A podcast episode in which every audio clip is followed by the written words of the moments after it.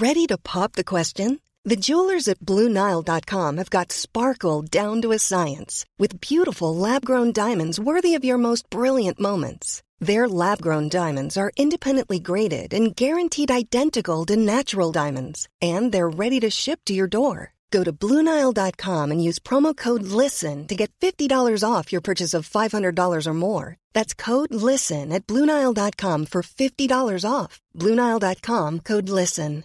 Hey, Dave. Yeah, Randy. Since we founded Bombus, we've always said our socks, underwear, and t shirts are super soft. Any new ideas? Maybe sublimely soft. Or disgustingly cozy. Wait, what? I got it. Bombus. Absurdly comfortable essentials for yourself And for those facing homelessness. because one purchased equals one donated. Wow, did we just write an ad? Yes. Bombas. Big comfort for everyone. Go to bombas.com slash ACAST and use code ACAST for 20% off your first purchase. Millions of people have lost weight with personalized plans from Noom, like Evan, who can't stand salads and still lost 50 pounds. Salads, generally, for most people, are the easy button, right? For me, that wasn't an option. I never really was a salad guy. That's just not who I am. But Noom worked for me. Get your personalized plan today at Noom.com.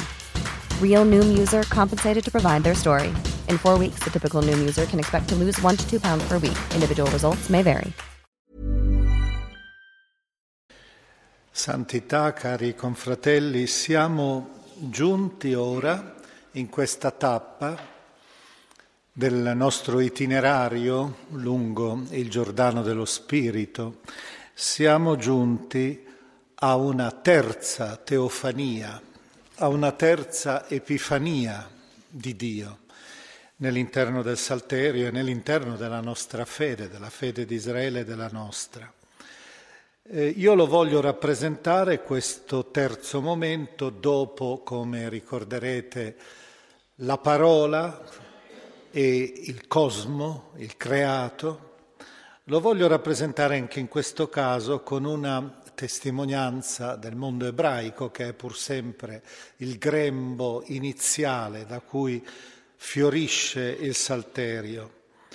Si tratta di un aforisma giudaico che raccorda la nostra riflessione precedente proprio a questa. Dice, il mondo è come l'occhio, il mare è il bianco, la terra è l'iride, Gerusalemme è la pupilla e l'immagine in essa riflessa è il Tempio.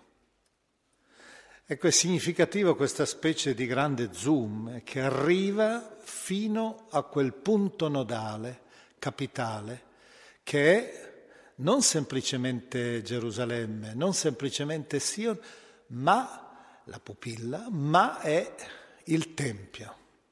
Ecco allora la grande epifania di Dio nella liturgia. Naturalmente noi considereremo la liturgia così come emerge nell'interno del Salterio, però in pratica è anche la rappresentazione della nostra liturgia, di questa realtà che è così fondamentale alla vita della Chiesa, soprattutto della Chiesa cattolica, questa realtà che Benedetto XVI ci ha ripetutamente riproposto. Di essa io vorrei presentare semplicemente due volti. Prima però di indicare questi due aspetti, due coordinate della liturgia e anche della nostra liturgia, vorrei ricordare che comunque il Salterio, tutto il Salterio, è un testo che è stato usato col fondale del Tempio e della liturgia. Sicuramente la liturgia del secondo Tempio, quello ricostruito dopo il crollo di Gerusalemme del 586 a.C., la ricostruzione che avviene tra il 520 e il 515 a.C. E lì si consuma quasi direi l'ardore di Israele per quello che è considerato il suo cuore, il cuore spirituale. Signore, confessa il salmista, io amo la tua casa in cui dimori, il luogo in cui è presente la tua gloria. Ai tuoi servi sono care le pietre di Sion, sono le pietre del Tempio. E ancora ricordiamo per esempio quei deliziosi cantici che sono cantici delle ascensioni, dal Salmo 120 al 134, che esprimono la sensazione di gioia profonda del pellegrino, qualcosa di analogo che noi non riusciamo del tutto a vivere in maniera spirituale e sentimentale, anche se si vuole, psicologicamente parlando, quando entriamo nella Basilica di San Pietro, come lo fa chi viene, per esempio, non so, dagli Stati Uniti o dall'Australia. Ecco, lì c'è la rappresentazione dell'ebreo che è arrivato da lontano e che, per esempio, nel Salmo 122 esclama, i nostri piedi finalmente sono fermi alle tue porte, Gerusalemme siamo giunti. Oppure quell'altra deliziosa, devo dire, ritratto del Salmo 84, quando il pellegrino sta per lasciare, dopo essere stato a Gerusalemme, sta per lasciare il Tempio. Getta un ultimo sguardo e questo sguardo va sui cornicioni del Tempio e lì vede che ci sono i nidi degli uccelli, i nidi della rondine e dei passeri. E allora dice, fortunati loro che rimangono. Io me ne devo andare, loro potranno ancora rimanere. E fortunati voi sacerdoti che continuate quel culto. Infatti, dice il Salmo, anche il passero trova una casa e la rondine il nido dove porre i suoi piccoli. Presso i tuoi altari, o oh Signore, Dio degli eserciti, mio Re e mio Dio. Beato chi abita la, nella tua casa e senza fine canta le tue lodi, i sacerdoti. Beato l'uomo che trova in te il suo rifugio e ha le tue vie nel suo cuore, cioè ha il desiderio di ritornare ancora. Ecco, fatta questa, direi, eh, una volta si diceva nella tradizione degli esercizi, questa composizione di luogo, noi ora vediamo, faremo due considerazioni, ho detto, le due coordinate fondamentali della liturgia e le esprimo attraverso una frase che c'è nell'interno dei dialoghi tra Guiton e Paolo VI.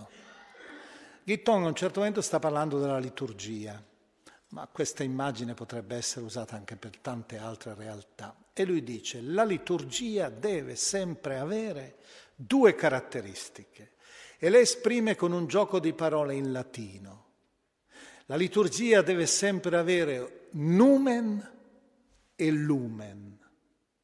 Numen perché è mistero, è trascendenza, è la presenza del divino in mezzo a noi e dall'altra parte lumen perché deve essere comprensibile, deve essere illuminante, deve essere un segno aperto all'assemblea che partecipa.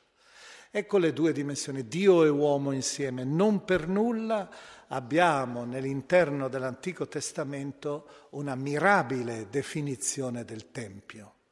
In ebraico nella, il tempio mobile del deserto e poi il tempio nel suo cuore di Sion è chiamato in ebraico Oel Moed, che vuol dire la tenda dell'incontro, dove i due si incontrano e vedremo che questo incontro non è semplice tra Dio e l'uomo, il fedele.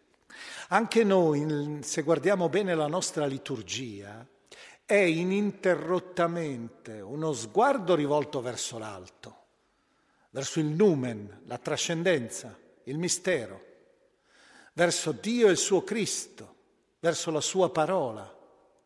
Ma dall'altra parte è anche uno sguardo rivolto ai fratelli. Pensate quante volte ci si saluta anche nell'interno della liturgia, il Signore sia con voi, anzi il Vescovo all'inizio della celebrazione usa il saluto stesso di Gesù, eh? Shalom, eh? la pace sia con voi. E poi la stretta di mano o comunque l'abbraccio di pace, che è un altro segno. Per questo dovremo ininterrottamente tenere in equilibrio queste due dimensioni, perché se non stanno in equilibrio Allora da una parte abbiamo, se c'è solo la verticalità, abbiamo qualcosa che può sconfinare lentamente nel rito magico, nella magia sacrale, il sacralismo fine a se stesso. Ricordate che i profeti sono implacabili, lo diremo, nei confronti di questa magia.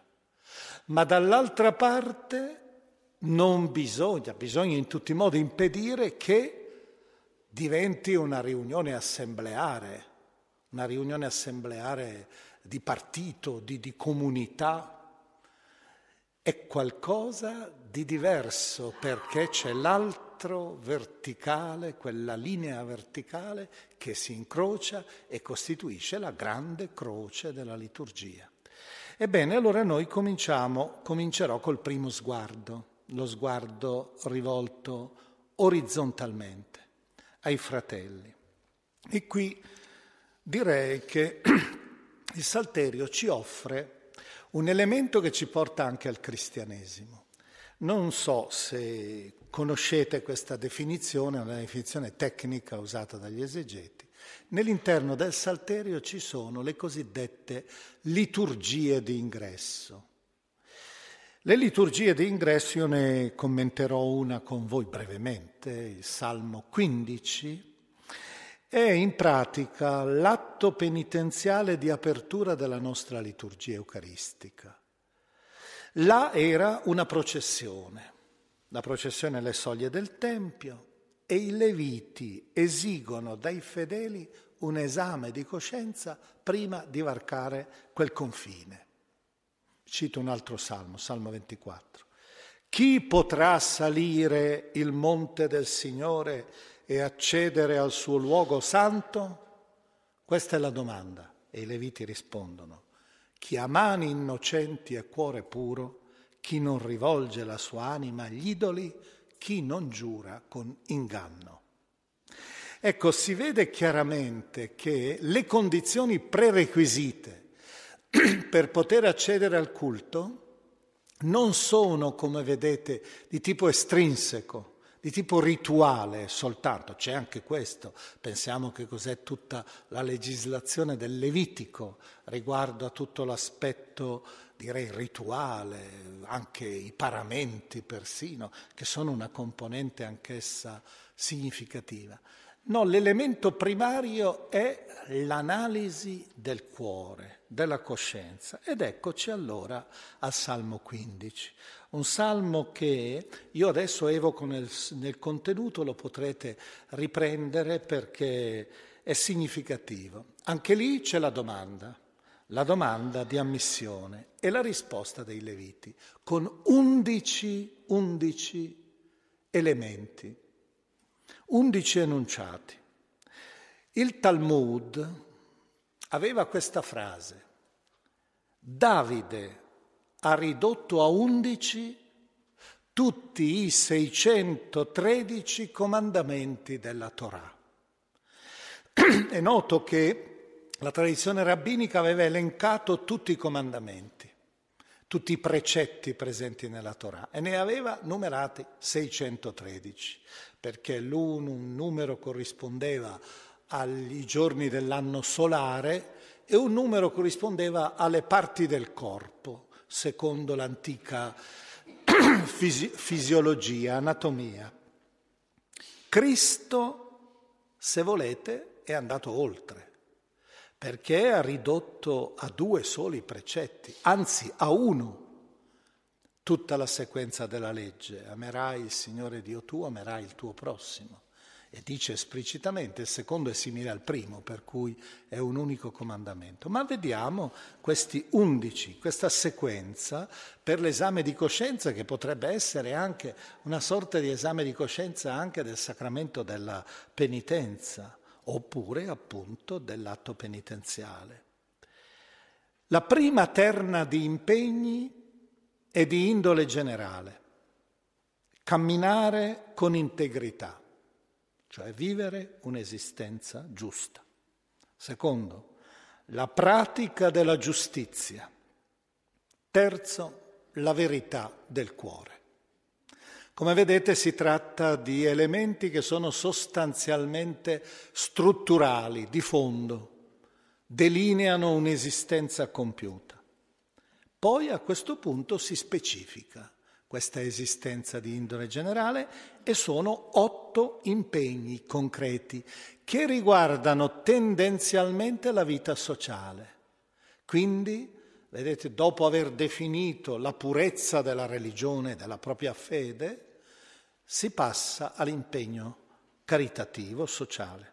E sono questi otto impegni la lotta alla calunnia, il rispetto del prossimo, la tutela della dignità della persona, il rifiuto di ogni collusione col male, la scelta del bene e della fede, il rigetto di ogni frode, la cancellazione dell'usura, l'eliminazione della piaga della corruzione. Vedete quant'è concreto questo monito. E qui abbiamo, proprio con questa impostazione, quello che tradizionalmente si usa a chiamare il cherigma profetico, cioè l'annuncio dei profeti.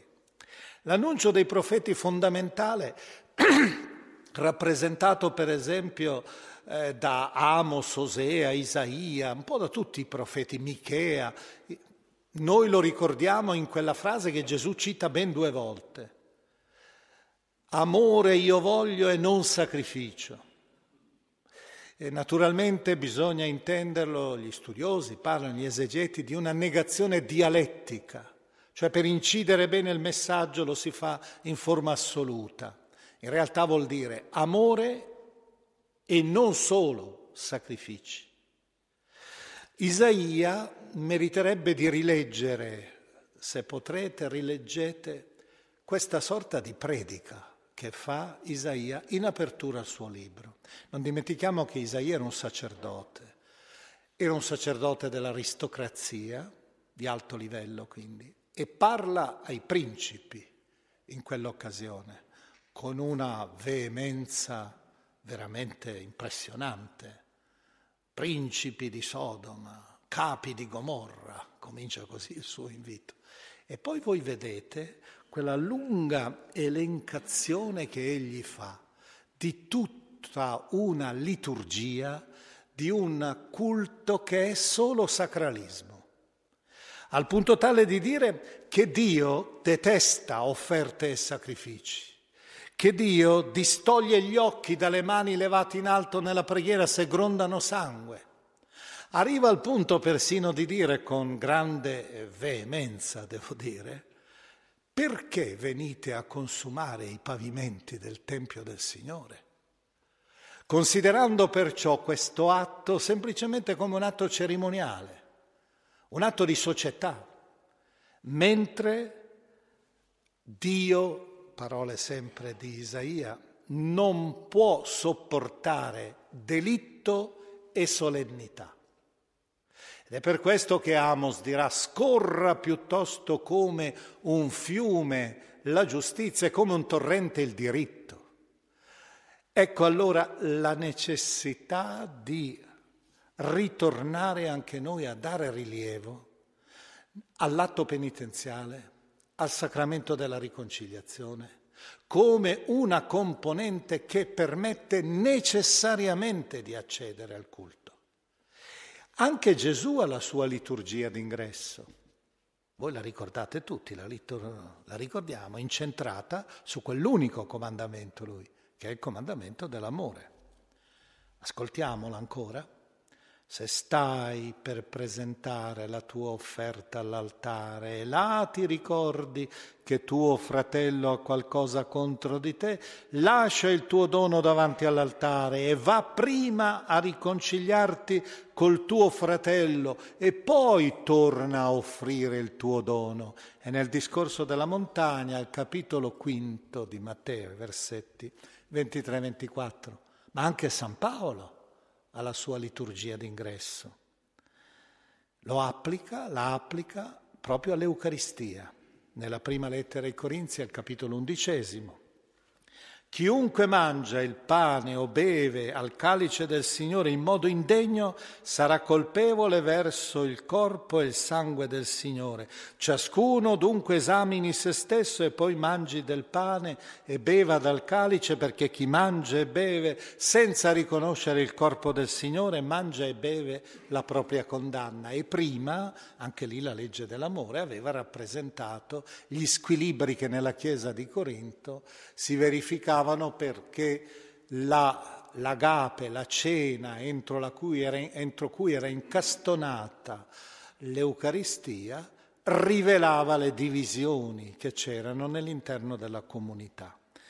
Ecco perché allora per andare alla comunione con Dio, un solo, cor- un solo pane, un solo calice, bisogna essere un solo corpo, bisogna avere la comunione tra di noi. Eh, c'è una cosa curiosa che una volta ho letto nell'interno di quella figura che è così importante per la comprensione dei meccanismi della comunicazione moderna. Si tratta, abbiamo celebrato il centenario della sua nascita l'anno scorso, sicuramente l'avete sentito nominare, era un canadese, un sociologo canadese, Marshall McLuhan.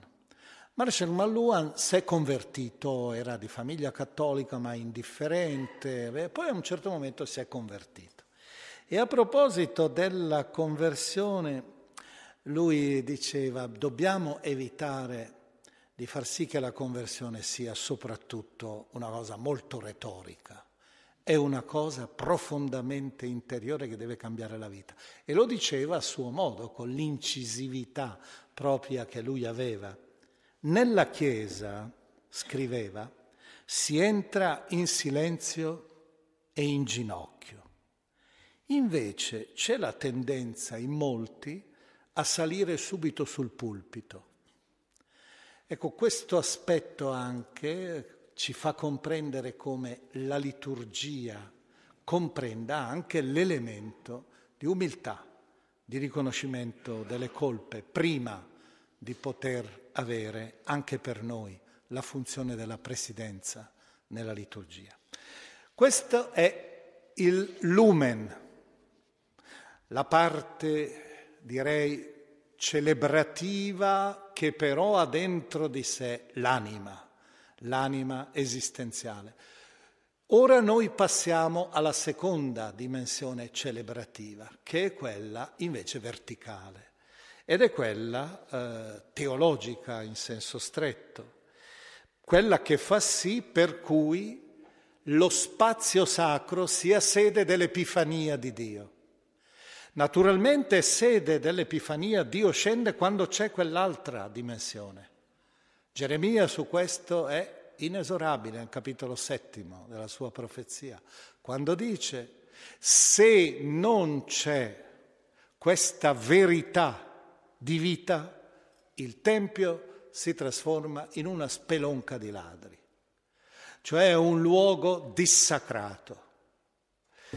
Allora è necessario però che una volta purificati noi abbiamo a incontrare colui che è presente prima di noi, colui che è davanti a noi con la sua realtà. E qui c'è questa grande domanda che sorge come ricorderete, nella preghiera che ehm, Salomone presenta davanti a Dio nel giorno dell'ordinazione. How would you like to look five years younger? In a clinical study, people that had volume added with Juvederm Voluma XC in the cheeks perceived themselves as looking five years younger at six months after treatment. Look younger, feel like you. Add volume for lift and contour in the cheeks with Juvederm Voluma XC. Reverse signs of aging by adding volume to smooth laugh lines with Juvederm Volure XC. For important safety information and to find a licensed specialist, visit juvederm.com. That's J U V E D E R M.com. Not for people with severe allergic reactions, allergies to lidocaine, or the proteins used in Juvederm. Common side effects include injection site redness, swelling, pain, tenderness, firmness, lumps, bumps, bruising, discoloration, or itching. There's a risk of unintentional injection into a blood vessel, which can cause vision abnormalities, blindness, stroke, temporary scabs, or scarring. Talk to a licensed specialist to find out if it's right for you. This Mother's Day, celebrate the extraordinary women in your life with a heartfelt gift from Blue Nile. Whether it's for your mom, a mother figure, or yourself as a mom, find that perfect piece to express your love and appreciation. Explore Blue Nile's exquisite pearls and mesmerizing gemstones that she's sure to love. Enjoy fast shipping options like guaranteed free shipping and returns. Make this Mother's Day unforgettable with a piece from Blue Nile. Right now, get up to 50% off at BlueNile.com. That's BlueNile.com. Del Tempio di Sion. Si trova nel capitolo ottavo del primo libro dei Re ed è una grandiosa preghiera. E questa grandiosa preghiera ha al centro una domanda, che è un po' il quesito fondamentale. Se i cieli e i cieli dei cieli non possono contenerti, come può contenerti questo piccolo spazio che è il Tempio? Eppure il Signore dice, il mio nome è là, Shemi Sham, il mio nome è là, quindi la mia persona è lì. Come si compie questa possibilità? E qui, naturalmente, la risposta che dà Salomone è che Dio, in un certo senso, si comprime si adatta a noi. È quello che dicevano un po' i padri dell'incarnazione, poi gli scrittori ecclesiastici medievali dell'incarnazione, il verbum diminutum, che si comprime quasi, che si svuota in un certo senso per potersi adattare a noi e incontrarci noi che siamo nello spazio. Dio è infinito, noi però siamo limitati. Ed ecco che allora Dio scende e si rivela e incontra noi che abbiamo bisogno dello spazio. Ed è così che nasce lo spazio sacro. Lo spazio sacro che è il principio quasi fondamentale, tra l'altro, lo ha insegnato un grande storico delle religioni come Mircea Eliade, è il principio nelle grandi culture, in tutte le culture, dell'ordinamento dello spazio intero. Quando l'uomo vuole trovare qualcosa che tenga insieme la diversità del creato, diceva quello studioso, cerca un centro. E il centro di solito è rappresentato da una pietra fondante e questa pietra fondante di solito è quella del Tempio. Dio, in un certo senso, dà compattezza a un mondo che si sgretolerebbe.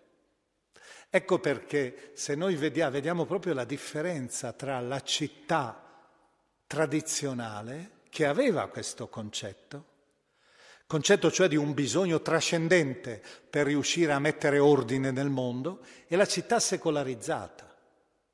Se noi dovessimo andare con un elicottero sulla su una città europea, io penso alla mia città d'origine, Milano, è fuori di dubbio che si vede che al centro c'è il Duomo e tutte le radiali che si irraggiano da quel centro. Se noi andiamo sopra in elicottero a New York, e si vede che non esiste un centro, anzi è tutta una sequenza di strade paralleli e intersecantesi. La città secolarizzata non ha più il cuore in senso stretto, o ha più cuori che non hanno però, che rappresentano solo parzialmente qualcosa. Ecco allora eh, l'importanza del, del Tempio come luogo che rimanda, il segno del Tempio, che rimanda alla trascendenza. E qui io vorrei allora evocare un altro salmo. Ma prima di evocare questo salmo, che è l'87, che è citato anche nel titolo di questo nostro incontro, vorrei però ascoltare, voi sapete che i salmi non sono soltanto nel Salterio, Ci sono dei piccoli o lunghi salmi qua e là incastonati nell'interno di altri libri della Bibbia e c'è nel profeta Sofonia un piccolo salmo che recitiamo soprattutto in avvento, ascoltiamo nelle letture d'avvento e non ci accorgiamo però nelle traduzioni della bellezza dell'immagine originaria, che tra l'altro per noi, per questo lo si è usato per il periodo natalizio, per noi potrebbe essere in qualche modo una rappresentazione mariologica. Infatti quel testo parte da una concezione che è propria a tante lingue, anche alla nostra lingua. Metropoli, città madre, Sion.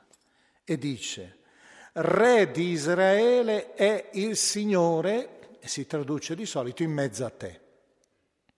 Per ora lasciamo così, ma in ebraico abbiamo Bökirbek. Poi ancora, il Signore tuo Dio è Bökirbek. Due volte lo si dice. Ora, che cos'è Kerev in ebraico? Kerev in ebraico è il grembo. Per cui vedete la figlia di Sion, ha al suo interno la presenza di Dio, ma è una presenza viva, come accade nell'interno eh, di una generazione. Ed è per questo che allora tutte le immagini che usa poi il profeta sono immagini vive, dolci, sensibili, gioiose. Il Signore gioirà per te, ti rinnoverà col suo amore e così via perché è una presenza, come vedete, non una presenza magica, statica, fredda di un idolo, ma è una presenza di un essere vivente nell'interno di una creatura vivente che siamo noi, che è il suo popolo. Sant'Ambrogio, proprio applicando a Maria questo testo, ha una immagine, un'espressione suggestiva, dice Maria non è il Dio del Tempio, ma è il Tempio di Dio. E qui si ha il parallelo proprio con l'immagine del Tempio di Sofonia. Questa stessa immagine regge anche il Salmo 87. Non è un salmo letterariamente straordinario, ma è un salmo particolarmente importante per la sua dimensione universalistica. Infatti usa per tre volte una formula, una formula che è di tipo giuridico. La costui è nato, in essa costui è nato. È la formula dell'anagrafe per indicare che uno è cittadino di una determinata città. Ma qui c'è la cosa curiosa, non sono solo gli ebrei. Dove c'è Dio hanno diritto di cittadinanza tutti i popoli della terra. Infatti, subito dopo presenta quattro tipi di popoli, che sono i quattro punti cardinali. Rahab è l'Egitto, che era considerata la superpotenza occidentale, l'Ovest. Babilonia, che incarna l'Est, il polo orientale. Tiro è il centro commerciale settentrionale della, sopra la Terra Santa e la Palestina filistea, la Filistea era il sud. Vedete i quattro punti cardinali che trovano il loro centro nel Tempio. Ecco allora la rappresentazione di quella che San Paolo chiamerebbe la Gerusalemme celeste libera, che è la nostra madre quando scrive ai cristiani della Galazia. Abbiamo cioè il convergere verso il Tempio, ci sono altri salmi, per esempio c'è anche il Salmo 46, 47, sia il 46 che il 47, che rappresentano questo confluire di tutto il cosmo e di tutti i re delle nazioni verso Sion. Eh, ci sarà poi quell'immagine che userà anche Zaccaria, tutti saranno, adoreranno Dio spalla a spalla, tutti uguali. La traduzione che si fa di solito non è bella anche in questo caso, perché si traduce sotto lo stesso gioco. In realtà il vocabolo ebraico vuol dire gioco, ma vuol dire anche spalla. E quindi è bella questa idea che tutti i popoli della terra convergono verso Sion. È il primo respiro di universalismo che prepara poi il cristianesimo. E allora la Lumen Gentium confermerà che nella Chiesa universale sono riuniti tutti i giusti, a partire da Adamo, dal giusto Abele, fino all'ultimo eletto. Ed essa avrà il suo glorioso compimento alla fine dei secoli. Ecco allora la seconda dimensione, questa seconda dimensione che è quella di Dio, la dimensione verticale, e questa dimensione verticale è una presenza viva e questa presenza viva attrae tutti, attrae tutti i popoli, per cui c'è quel grande canto di Sion che è nel capitolo secondo di Isaia, i primi cinque versetti, Isaia, noi sappiamo, è come il Dante della poesia ebraica, la sua poesia la più raffinata. E lì rappresenta proprio una sorta di grande sudario di tenebre che si stende su tutto il mondo. All'improvviso c'è uno squarcio di luce in Sion, un monte che non è il più grande, anzi è un monte modesto, ma ecco che da quella tenebra si sente quasi un formicolare di passi, di gente che si mettono in processione e che vanno verso Sion. E da Sion esce a incontrarli, dal Tempio quindi, esce la parola di Dio personificata, che entra e questi popoli che erano nemici tra di loro cosa fanno? Lasciano cadere le spade, le lance, che li rendeva ostili, e si mettono a costruire aratri, si mettono a costruire falci, cioè dalla guerra passano alla pace, passano all'armonia perché sono diventati tutti fratelli. Ecco, questo è possibile perché nella liturgia, nel Tempio c'è presente Dio ed è allora in questa luce che riusciamo a guardare anche all'ultima grande figura che sta davanti a noi ed è la figura di Cristo che completa, stando al prologo di Giovanni, questa sequenza di immagini che sono partite da Sofonia e arriva al Tempio di carne. Infatti noi tutti sappiamo che il Logos nel versetto 14, Kai Logos sarxegeneto kai eschenosen enemin. E tutti sanno ormai che questo verbo è schenè, vuol dire porre la tenda. Quindi la carne di Cristo è il nuovo Tempio, ma c'è anche qualcosa di più, forse, a cui ammicca Giovanni. Giovanni d'altronde è anche un autore raffinato, perché se noi guardiamo le tre consonanti della parola eschenosen, porre la tenda, sono SKN. E gli ebrei, quando definivano Dio nel Tempio, lo definivano, per evitare di chiamarlo col nome sacro, la Shekinah, SKN. Per cui idealmente potremmo anche dire, al di là della, dell'immagine che è evidente, che forse c'è anche persino un ammiccamento alla continuità con l'antica alleanza.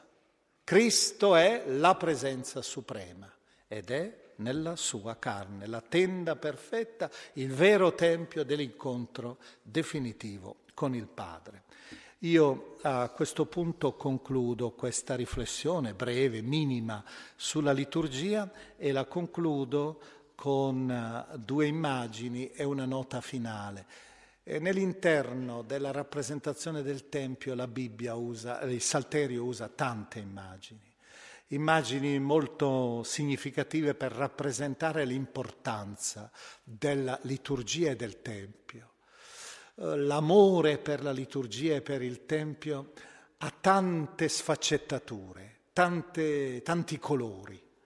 Ebbene, io ne ricordo due. Il primo è quello, l'immagine della rupe Ti amo, Signore, mia forza, mia rupe, mia roccaforte, mio scudo, mia potente salvezza, mio baluardo. Inizia un salmo che probabilmente è proprio di Davide, il salmo 18.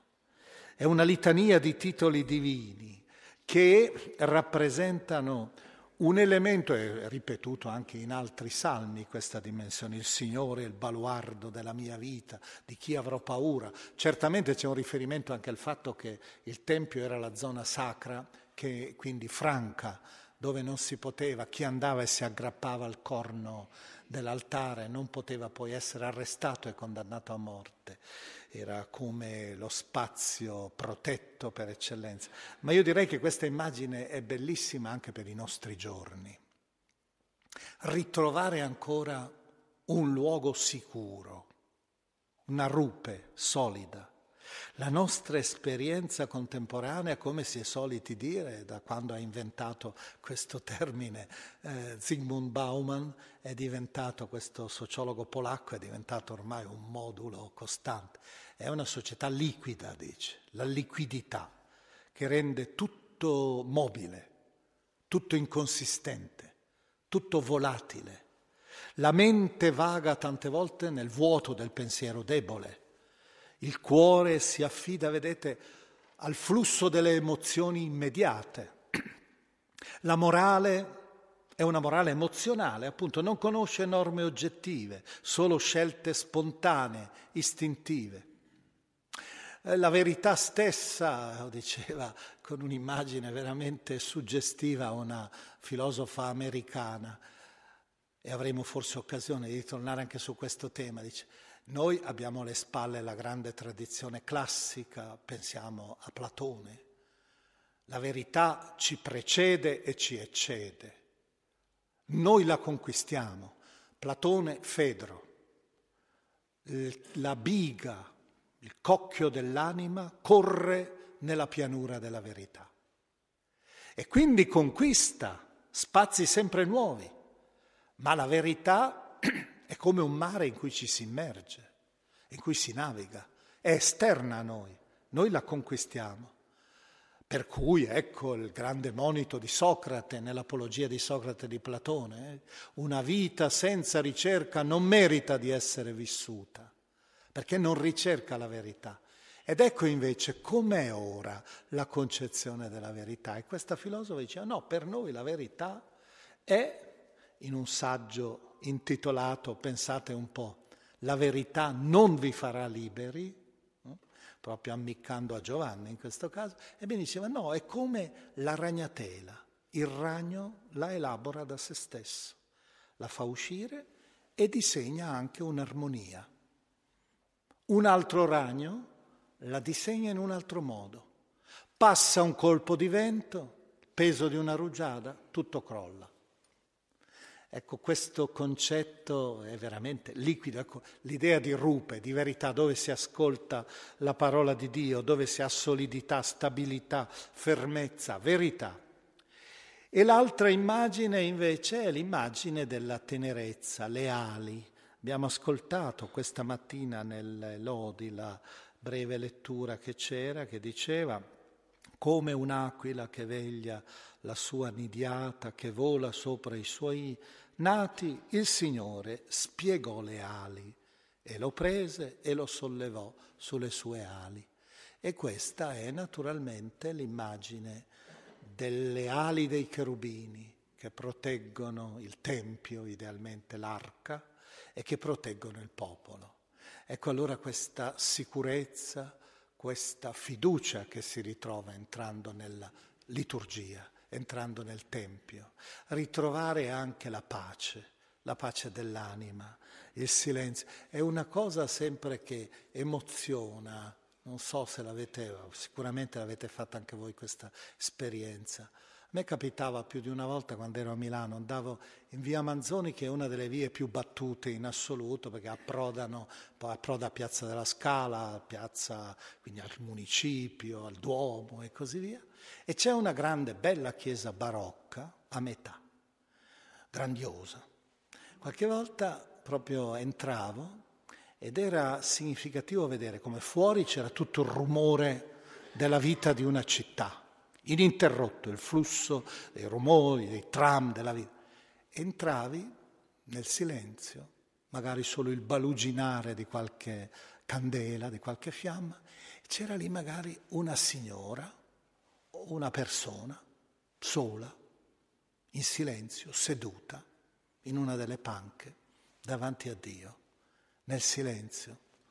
Certamente lì non era il caso di andare a dire a lei che cosa ha bisogno, perché aveva già trovato quello di cui aveva bisogno. Ecco, questo è un po' il simbolo delle ali.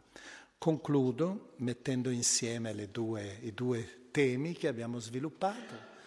Da un lato, dopo queste due immagini della rupe e delle ali, le due immagini, i due temi che abbiamo sviluppato, le due coordinate, la verticale e l'orizzontale, devono stare insieme sempre e a fecondare, devono fecondare anche il, il deserto della nostra storia. Io, come sono partito con l'immagine, eh, un'immagine di origine ebraica, finisco ancora con un'immagine di un autore che si è dedicato alla liturgia ebraica, al sabato. Conoscete tutti quel libro famoso di Heschel. Heschel ha dedicato al sabato pa- un libro veramente di grande spiritualità, era un filosofo mistico ebreo. Ebbene, lui dice il rapporto tra liturgia e vita feriale, tra festa e vita feriale, dice, è tutto nell'interno di una foglia. Se voi provate a guardare in una giornata di sole una foglia alla luce trasparente del sole, voi vedete che la foglia è costituita da un tessuto connettivo molto ampio e da un reticolo, una nervatura. Se la foglia fosse solo reticolo, nervatura si raggrinzierebbe si chiuderebbe in se stesso, sarebbe un mostro. Se fosse solo tessuto connettivo, si sfalderebbe perché non è alimentata e non è sostenuta. E dice, ecco, è così deve essere la nostra settimana, la nostra preghiera. La liturgia è il reticolo, è la nervatura. Non è tutto il tempo lo spazio, il tessuto connettivo e la ferialità, il tanto che noi dobbiamo fare entrando nel mondo. Ma guai se non ci fosse quella nervatura, ci fosse, non ci fosse quel reticolo. Ecco allora la necessità di mantenere in equilibrio queste due dimensioni, che sono appunto le dimensioni della verticalità e dell'orizzontalità, che fanno sì che la liturgia sia veramente la nostra realtà profonda.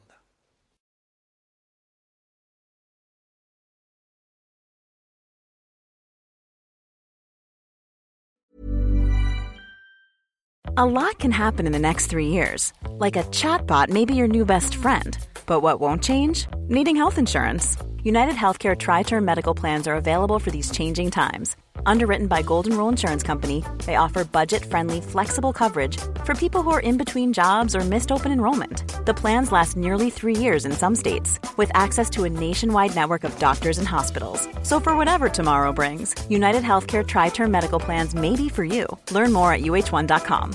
Imagine the softest sheets you've ever felt. Now imagine them getting even softer over time. That's what you'll feel with Bowl and Branch's organic cotton sheets. In a recent customer survey, 96% replied that Bowl and Branch sheets get softer with every wash. Start getting your best night's sleep in these sheets that get softer and softer for years to come. Try their sheets with a 30-night guarantee. Plus, get 15% off your first order at bowlandbranch.com. Code BUTTERY. Exclusions apply. See site for details. Hi, I'm Daniel, founder of Pretty Litter. Cats and cat owners deserve better than any old-fashioned litter. That's why I teamed up with scientists and veterinarians to create Pretty Litter. Its innovative crystal formula has superior odor control and weighs up to 80% less than clay litter. Pretty Litter even monitors health by changing colors to help detect early signs of potential illness. It's the world's smartest kitty litter. Go to prettylitter.com and use code ACAST for 20% off your first order and a free cat toy. Terms and conditions apply. See site for details.